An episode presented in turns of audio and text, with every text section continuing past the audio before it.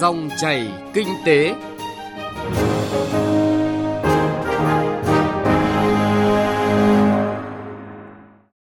Biên tập viên Hà Nho xin chào quý vị và các bạn. Chương trình Dòng chảy kinh tế hôm nay là những nội dung chính sau đây. Sau phần tin tức kinh tế nổi bật là bài 3 loạt bài để kinh tế tư nhân thực sự trở thành động lực phát triển. Tiếp đó là cuộc phỏng vấn giữa phóng viên Đài Tiếng Nói Việt Nam với ông Nguyễn Huy Dương, Phó Giám đốc Cảng Hàng không Quốc tế Nội Bài về giải pháp đảm bảo chất lượng dịch vụ và tình trạng quá tải hàng không. Cuối chương trình, chuyên mục Kinh tế số là nội dung tiếp thị trực tuyến, xu thế cạnh tranh toàn cầu. Trước tiên là những tin tức kinh tế nổi bật. Chính phủ vừa ban hành nghị quyết phiên họp chuyên đề về xây dựng pháp luật tháng 8 năm nay. Theo đó, đẩy mạnh ra soát, cắt giảm thực chất các ngành nghề đầu tư kinh doanh có điều kiện, có quy định chuyển tiếp áp dụng đối với quy định cấm kinh doanh dịch vụ đòi nợ. Chính phủ quy định về quản lý ngành nghề, lĩnh vực, điều kiện đối với hình thức đầu tư mới có thể phát sinh trong bối cảnh của cách mạng công nghiệp lần thứ tư. Đối với nội dung sửa đổi bổ sung luật doanh nghiệp, chính phủ thống nhất theo hướng quy định khung, nguyên tắc chung về địa vị pháp lý, cơ chế tài chính, kế toán phù hợp với hộ kinh doanh. Mở cơ hội kinh doanh cho 500.000 người nhờ tiếp cận kỹ năng số, Bộ Công Thương và tập đoàn Google đã chính thức thiết lập quan hệ chiến lược để mở rộng chương trình bệ phóng Việt Nam Digital 4.0.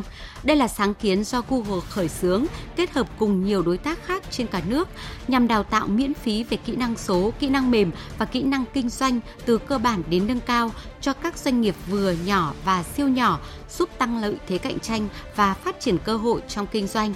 Chương trình sẽ cung cấp các khóa đào tạo kỹ năng số cho 500.000 người lao động của các doanh nghiệp vừa và nhỏ trong vòng 3 năm. Theo số liệu từ Hiệp hội các nhà sản xuất ô tô Việt Nam VAMA, doanh số bán ô tô của các doanh nghiệp thành viên tính đến hết tháng 7 năm nay đạt gần 190.000 chiếc, tăng 22% so với cùng kỳ năm ngoái. Trong đó, xe ô tô du lịch tăng 35%, lượng xe bán ra liên tục tăng.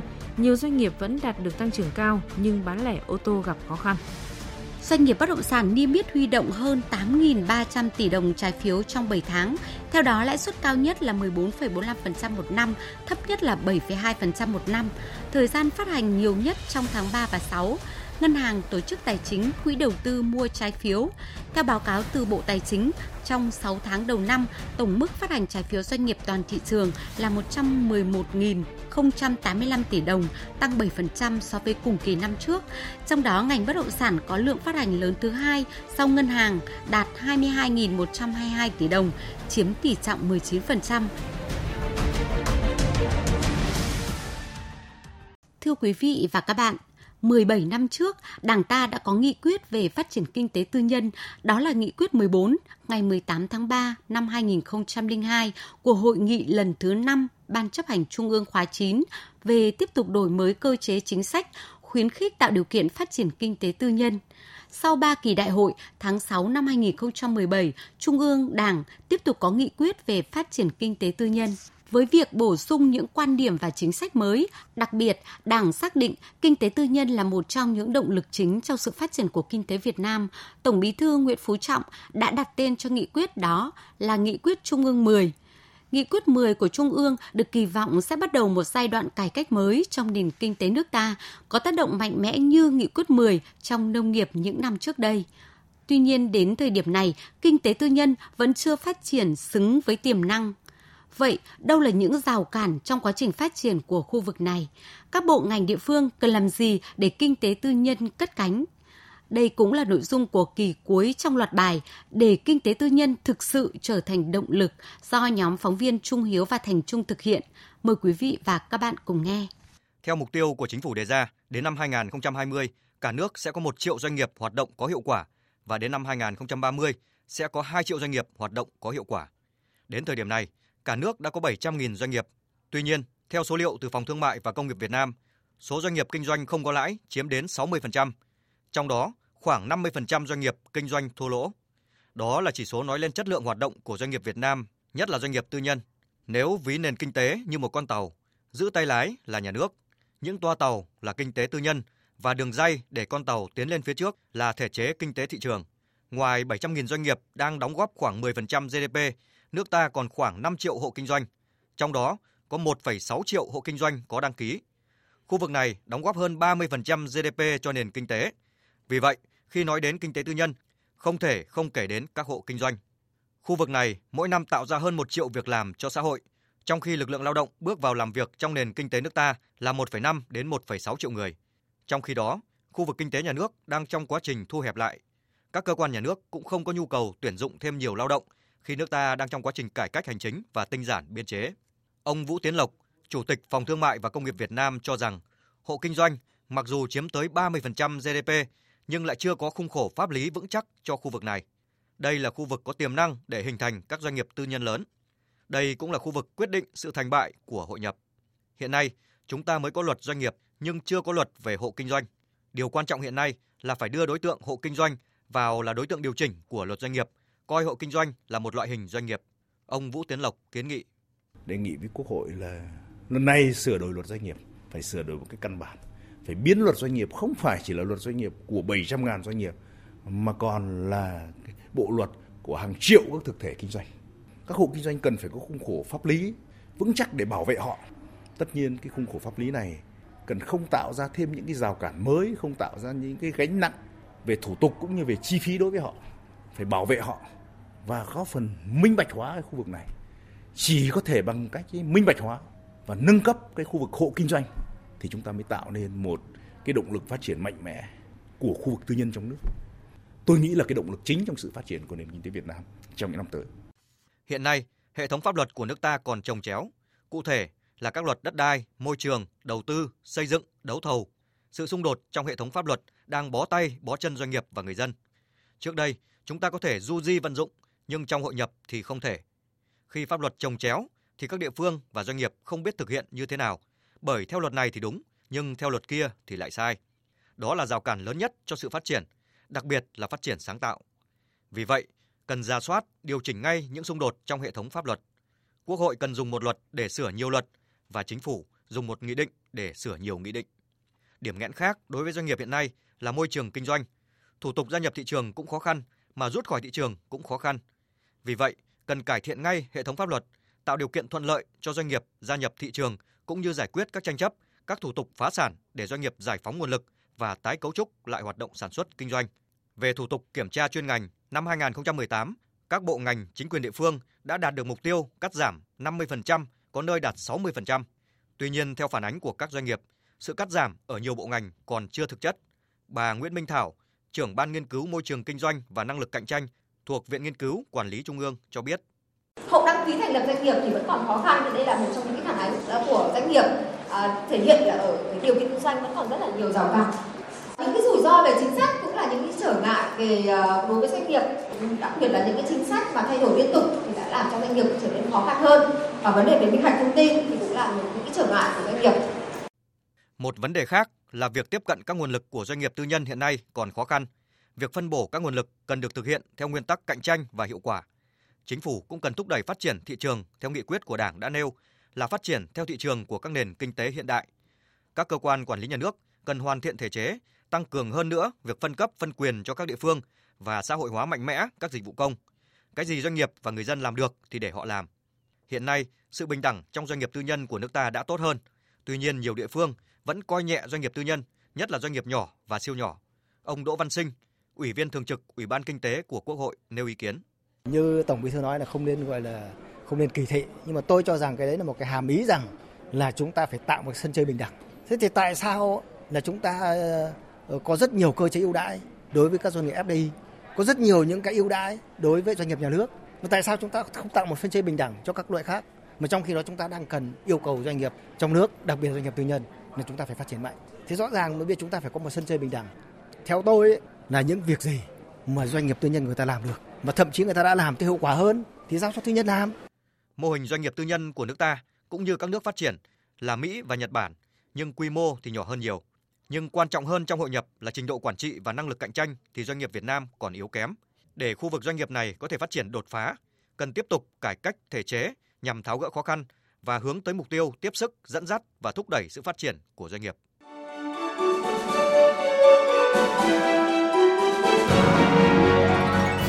Dòng chảy kinh tế, dòng chảy cuộc sống.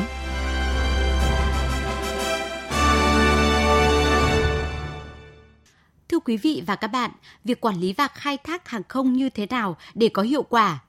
và đáp ứng yêu cầu tăng trưởng từng bước khắc phục tình trạng tắc nghẽn, quá tải cục bộ vào thời gian cao điểm, nâng cao chất lượng dịch vụ vận tải hàng không nhằm phát triển đồng bộ giữa hạ tầng dịch vụ và sự phát triển mạnh mẽ của các hãng hàng không hiện nay. Việc quản lý và khai thác hạ tầng hàng không như thế nào để từng bước khắc phục tình trạng này nhằm đáp ứng yêu cầu tăng trưởng là nhiệm vụ đặt ra đối với các cảng hàng không trên toàn quốc, nhất là tại cảng hàng không Tân Sơn Nhất, Nội Bài và Đà Nẵng, về nội dung này, chúng tôi đã có cuộc phỏng vấn ông Nguyễn Huy Dương, Phó Giám đốc Cảng hàng không quốc tế Nội Bài. Mời quý vị và các bạn cùng nghe. À, thưa ông, tới nay thì thực trạng quá tải tại các cảng hàng không, trong đó thì có cảng hàng không quốc tế Nội Bài diễn ra như thế nào ạ? Tình trạng à, quá tải về hành khách và chuyến bay ở tại cảng không quốc tế Nội Bài thì chỉ là cục bộ vào một số các thời điểm trong ngày và các dịp nghỉ lễ Tết, Nguyên đán. Cái lượng hành khách quốc tế và quốc nội thì gia tăng đột biến, gây nên tình trạng ùn tắc cục bộ vào một số thời điểm. Về tổng thể thì có thể khẳng định là cảng hàng không quốc tế Nội Bài hiện tại thì chưa quá tải, vẫn đáp ứng tốt các điều kiện khai thác phục vụ bay an toàn. À, tôi đơn cử ờ, lịch bay mùa hè năm 2019 ấy, trong cái dịp lễ 30 tháng 4 và 1 tháng 5 thì sản lượng hành khách ngày cao điểm cuối tuần đạt gần 100.000 lượt hành khách trên ngày khoảng ờ, 600 lượt chuyến tàu bay trên ngày. Ờ, nó đã tăng lên ờ, 14% so với sản lượng cất đặt cánh đợt cao điểm mùa hè năm 2018. Nhưng cảng hàng không Nội Bài thì vẫn phối hợp ờ, tốt với các đơn vị trong dây chuyền phục vụ, đảm bảo hoạt động bay an toàn tuyệt đối, cùng với việc nâng cao chất lượng dịch vụ uh, hành khách. Ừ, cái thực trạng này thì theo nhìn nhận của ông ạ, đâu là cái nguyên nhân chính mà dẫn đến cái tình trạng quá tải cục bộ như vậy? Cái thứ nhất ấy, đó là nhu cầu đi lại của hành khách tăng cao đặc biệt là vào dịp ờ, nghỉ hè nghỉ ờ, các kỳ nghỉ lễ tết nguyên đán. Bên cạnh đó thì thời gian qua các hàng không nội địa cũng đã không ngừng phát triển và mở rộng cái mạng lưới đường bay trong nước. Cái thứ hai là lịch các chuyến bay của cả hãng ấy, thì tập trung vào một số cái khung giờ cao điểm trong ngày. Vì vậy ờ, tại khu vực công cộng hay là khu vực kiểm tra an ninh soi chiếu nhập cảnh hay là băng truyền nhận, nhận hành lý thì có những biểu hiện ùn cục bộ. Cái thứ ba là tình trạng chậm hủy chuyến của các hãng thì đã có cải thiện. Tuy nhiên ấy, là vẫn còn còn cao. Thưa ông với những cái thực trạng như vậy thì ông cũng đã phân tích một phần ạ, nhưng mà cụ thể hơn về các cái giải pháp để tháo gỡ uh, mang tính chất tình thế cũng như là lâu dài thì uh, cần phải đáp ứng các cái yêu cầu như thế nào ạ?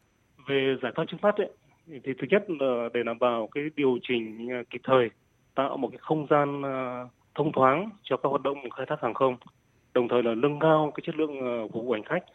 Thì cảng hàng không quốc tế nội bài đã phối hợp chặt chẽ với các cơ quan đơn vị doanh nghiệp rồi là các hãng hàng không trong dây chuyền phục vụ ấy, thì chủ động xây dựng phương án hạn chế ùn tắc từ công đoạn làm thủ tục trong nhà ga à, cho đến cái hoạt động khai thác tàu bay tại khu vực đường lăn sân đỗ uh, điều chỉnh linh hoạt uh, công tác uh, điều phối rồi là phân bổ các quầy làm thủ tục hệ thống biển hướng dẫn cho nhà ga lối đi di chuyển của hành khách cửa ra tàu bay hoặc là khu vực băng trả hành lý đảm bảo cái thuận tiện cho hành khách. Cái thứ hai là chúng tôi đã tăng cường trang thiết bị kỹ thuật nhân lực kết hợp với điều tiết hiệu quả kiểm soát soi chiếu giữa khu vực nhà ga quốc tế và nhà ga nội địa đảm bảo phát huy tối đa cái cái năng lực thông qua của các ờ, điểm kiểm tra an ninh soi chiếu. Nhưng ờ, yêu cầu ấy là vẫn phải đảm bảo an ninh an toàn tuyệt đối cho hành khách cũng như là các chuyến bay. Ờ, đã, đã triển khai thực hiện cái việc hạn chế người đưa tiễn vào khu vực làm thủ tục bên trong nhà ga hành khách T2 vào những cái khung giờ cao điểm theo cái nội dung mà đã được cục hàng không Việt Nam phê duyệt.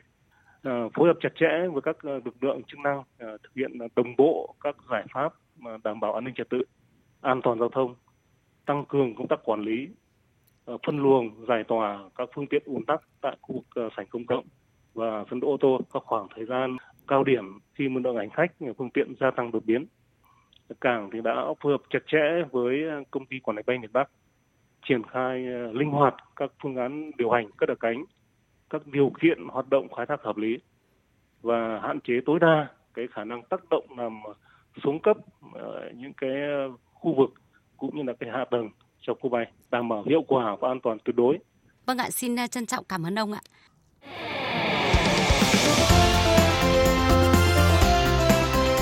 Kinh tế số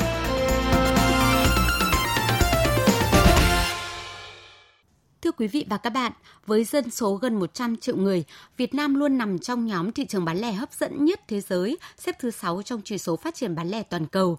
Kinh doanh thương mại điện tử là xu thế tất yếu, doanh nghiệp kinh doanh truyền thống đang phải đứng trước sự lựa chọn hoặc phát triển thêm kênh trực tuyến hoặc nhìn những đối thủ mới, nhỏ hơn, mới hơn vượt qua. Diễn đàn tiếp thị trực tuyến 2019 do Hiệp hội Thương mại điện tử Việt Nam vừa tổ chức tại Hà Nội đã thu hút sự tham gia của hàng trăm doanh nghiệp. Điều đó cho thấy sự quan tâm đặc biệt của các doanh nghiệp Việt Nam trong việc quảng bá giới thiệu sản phẩm trên không gian mạng và tương tác trực tuyến với khách hàng. Trong chuyên mục Kinh tế số hôm nay, phóng viên Thành Trung sẽ làm rõ hơn về vấn đề này qua phân tích tiếp thị trực tuyến, xu thế cạnh tranh toàn cầu. Mời quý vị và các bạn cùng nghe. Chị Phạm Thị Cúc, một cử nhân kinh tế đang làm việc cho ngân hàng nước ngoài có trụ sở tại Hà Nội. Với kinh nghiệm thực tế có được từ 3 năm làm việc với người nước ngoài, chị quyết định khởi nghiệp trong lĩnh vực tiếp thị trực tuyến. Theo chị Cúc, trong vài năm tới, cục diện kinh doanh thương mại điện tử sẽ thay đổi mạnh về mọi mặt, từ thương mại điện tử xuyên biên giới, tiếp thị và thanh toán trực tuyến. Các kênh bán hàng online sẽ được chú trọng hơn, đồng thời tăng cường áp dụng các ứng dụng công nghệ tân tiến như chatbot, dữ liệu lớn, thực tế ảo, vân vân để phục vụ kinh doanh hiệu quả hơn. Điều đặc biệt trong chiến lược phát triển của chị Phạm Thị Cúc là chị đã chọn chính hàng Việt Nam để bán. Mà hàng nước ngoài khi về đến Việt Nam thì chi phí các thứ nó rất là nhiều thì rõ ràng hàng Việt Nam mình có lợi thế hơn.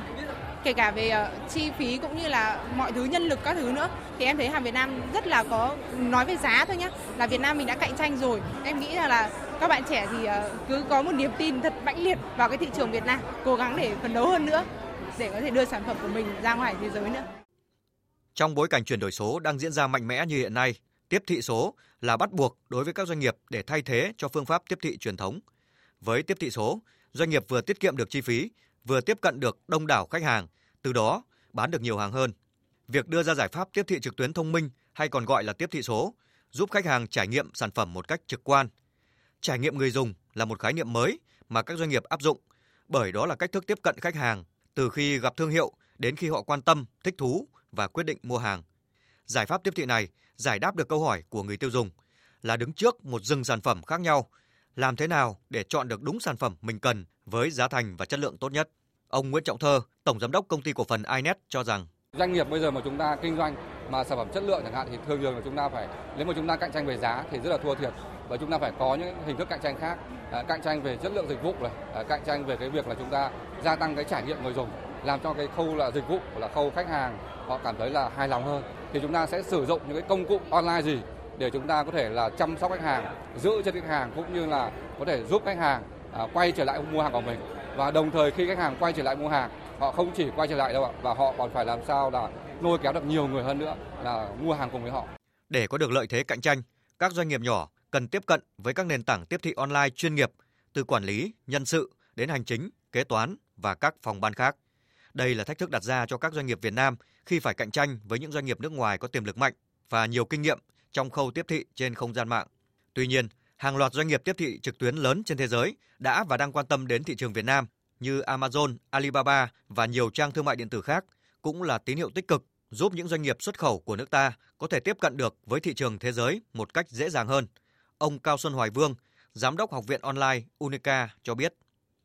Theo tôi thì đây là một mối quan hệ là win-win, nghĩa là khi mà họ vào thì không phải là họ thâu tóm hay là họ nuốt chửng chúng ta. Câu chuyện là họ cần sản phẩm của của chúng ta, họ thực cần những là những sản phẩm made in Việt Nam, made in Việt Nam. Đây là những cái cơ hội để chúng ta có thể đưa những sản phẩm của chúng ta lên những sàn quốc tế. Để đáp ứng các nhu cầu đó thì bản thân doanh nghiệp sẽ phải thay đổi, ứng dụng công nghệ thông tin trong hoạt động quản lý, điều hành, đầu tư vào cơ sở hạ tầng, nguồn nhân lực có kỹ thuật cao một doanh nghiệp đáp ứng nhu cầu trên của người tiêu dùng thì là quá trình chuyển đổi số của doanh nghiệp. Nhiều doanh nghiệp cùng đáp ứng nhu cầu trên thì từ đó sẽ hình thành nên quá trình chuyển đổi số của nền kinh tế Việt Nam. Thưa quý vị và các bạn, chuyên mục Kinh tế số với phân tích về tiếp thị trực tuyến, xu thế cạnh tranh toàn cầu cũng đã kết thúc chương trình Dòng chảy Kinh tế hôm nay. Chương trình do biên tập viên Hà Nho và nhóm phóng viên Kinh tế thực hiện. Cảm ơn quý vị và các bạn đã chú ý lắng nghe.